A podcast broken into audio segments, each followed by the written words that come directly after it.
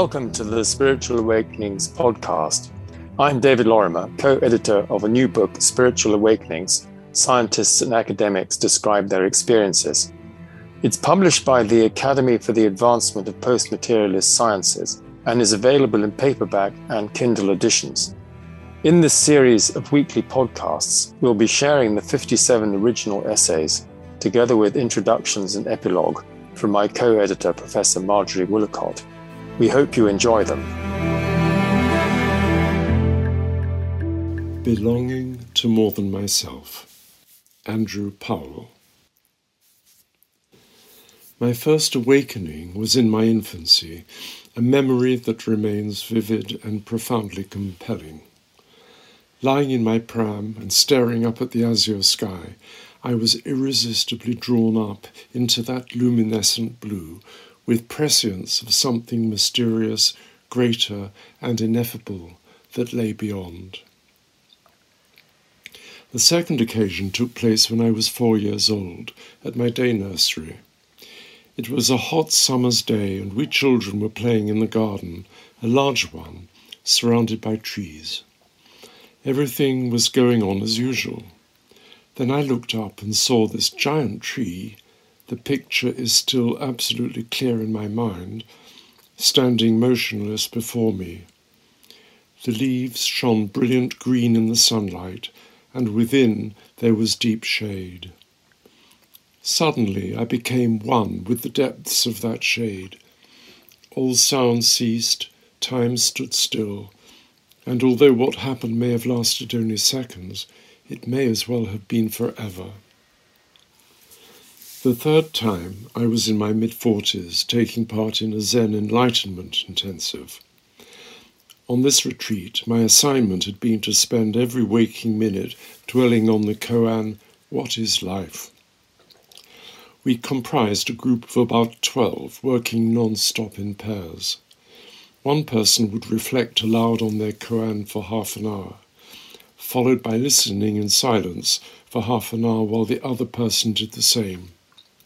Then a bell would ring, partners would change, and then the process would repeat hour after hour. By the end of the first day, I was running out of all imaginable descriptions for what is life. During the second day, time started slowing down, and I found myself uttering strange, half familiar words as the mind emptied itself. My intellect was running out of steam, while the cracks in my thoughts were growing wider and wider. I had been given an apple to hold and observe while reflecting aloud. Without warning, my mind did a kind of somersault, and just like before, when I was four years old, everything stopped. I could still see the apple in my hand, yet I was everywhere all at once. There was no me, or I could equally say everything was me. All was unity, all in its right place, unbounded, timeless, and shimmering with isness. After what seemed an eternity, I watched a thought unfolding before my eyes like a piece of ticker tape. It said to me, Now you know what it is to be truly conscious without anxiety. A moment later, the whole thing was over. Tears sprang to my eyes, and I felt a rush of great emotion, of love and gratitude. I was back in the everyday world of duality, in self, mind, and body. The experience had been abrupt and very powerful. There was no worship, no imago Dei, no spiritual path to climb, and nowhere to go. It had been more like falling off a mountain, which would seem to be characteristic of Zen satori. How did these three events influence my life? It's hard to say. Although the human ego likes to set everything in order, in truth, cause and correlation are inextricably entangled. Given that every incoming soul is born unique, with its own path and purpose, Perhaps I was possessed of a disposition that prepared me for such experiences beyond space and time. I know that I was a sensitive and somewhat introverted child.